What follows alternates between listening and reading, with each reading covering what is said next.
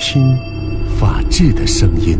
本环节根据真实案例改编，来源于民主与法治社、郑州人民广播电台、汽车九一二联合出品。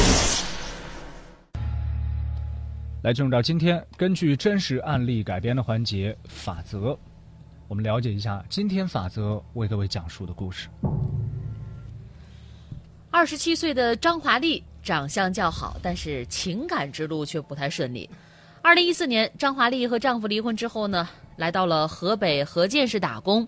张华丽啊还年轻，当时呢在当地想找一个富裕家庭的男子结婚，但是后来经过同事介绍啊，张华丽和二十八岁的农民李明亮相识了，谈了一段时间的恋爱，双方的关系基本上是确定了。呃，华丽啊，哎，你看咱俩这么有缘，要不把大事儿给办了吧？我爸妈都很喜欢你啊。那你想啥时候领证呢？就今年吧，我回去和我爸妈商量一下好日子。明亮，嗯，我知道你对我好，我也喜欢你，呃，只是有个要求，我得跟你明说哎啊，呀，我明白，你说吧，咱俩结婚彩礼要多少？五十万。五十万啊。我知道这个数字不小，嗯，但是你也知道我之前的经历啊，我绝对是真心跟你过的。这钱结了婚还是咱俩的钱，呃，我只是想对我父母有个交代，让他们也看看我现在过得很好这样啊，那那就这么定了，就五十万。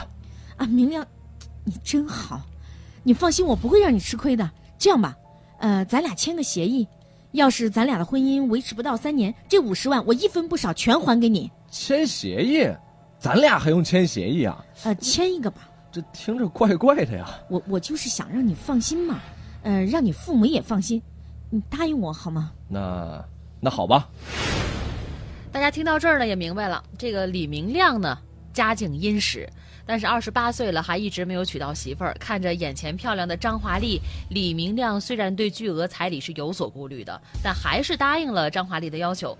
两个人随后真的还签了一份彩礼的约定返还协议，写明双方是自愿婚姻，和他人无关。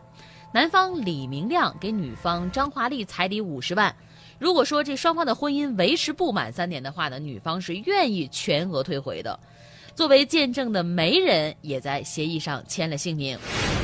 来来来，张姐啊，你是我们俩的红娘，这协议你也签个字儿吧。我也签呐，啊你是红娘嘛？你看我们俩签这协议，你也是证人，你也签一个吧。好好好，我也签一个。我这样还是头一回看见这结婚签这协议。不过我可丑话说前头啊，真要将来你们过不下去了，这协议可是跟我没啥关系、啊。心放心，张姐绝对不。二零一四年十一月，张华丽与李明亮领了结婚证，并进行了结婚仪式。然而这新婚之夜，两人就红脸了。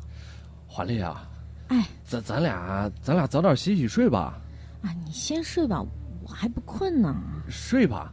你看这洞房花烛夜呀，你总不能让我一个人睡吧？多冷清啊！啊，你先睡吧，我想玩会儿手机放松一下。今天真的是太累了。哎呀，谁结个婚不累呀？况且你这也不是头一遭了呀。啥意思呀？你瞧不上我呀？二婚怎么了？二婚怎么了？对不起，对不起，我张嘴，我张嘴。看你，哎呀，你看我这张嘴怎么胡咧咧开了？二二二婚好，二婚的女人更更懂得生活。那那媳妇儿，咱咱睡吧。我不睡，我想一个人静一静。你，哎，你是不是今天晚上不想跟我亲近呀？不是，你看今天一天都乱糟糟的，我真的想一个人静一静。哎那那那好吧，我自己睡了啊。今今天我这酒喝的有点多，洞房花烛夜，我一个人睡啊、哎呀，睡吧。一转眼啊，两个人已经结婚两个多月了。两个月来，李明亮、张华丽二人虽然名义上是同居生活，但是这个张华丽呢，总是以各种各样的理由拒绝和李明亮亲近。两个人啊，从来没有行过夫妻之实。两个人为了这事儿呢，不是冷战怄气，就是背着老人吵架。哎，华丽，你到底怎么回事？你为啥老不愿意跟我同房呢？我 我不习惯。哎你不是黄花大闺女吗？你害羞啥呀？我不害羞，我就是不习惯。你跟我不习惯，哎，你跟你前夫就习惯了是不是？你少拿我前夫说事儿啊！哼，我今天算是明白了，你不愿意跟我亲近，弄了半天，你心里还有那个男人啊？你胡扯什么呀你？我心里要有他，我会跟他离婚吗？那你心里有我没？我不想说。行啊，张华丽，我算是看出来了，你就是冲着我们家钱来的呀！你也别跟我吵了，咱俩离婚吧。离婚没那么容易，把我那五十万吐出来。随后，张华丽以夫妻感情不和为由，向法院提起了诉讼，要求与李明亮离婚。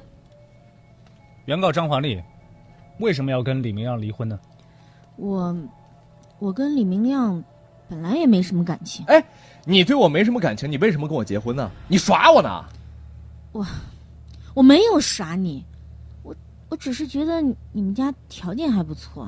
你，你，好啊，怪不得你一直不跟我同房。你不是不喜欢我，你压根儿就是反感。我算是瞎了眼了，我看上你，你还我五十万彩礼。我不还，你不还不行，咱俩签的有合同。法院审理之后认为，李明亮、张华丽签订的协议是有效的，判决准予二人离婚。张华丽全额返还彩礼五十万。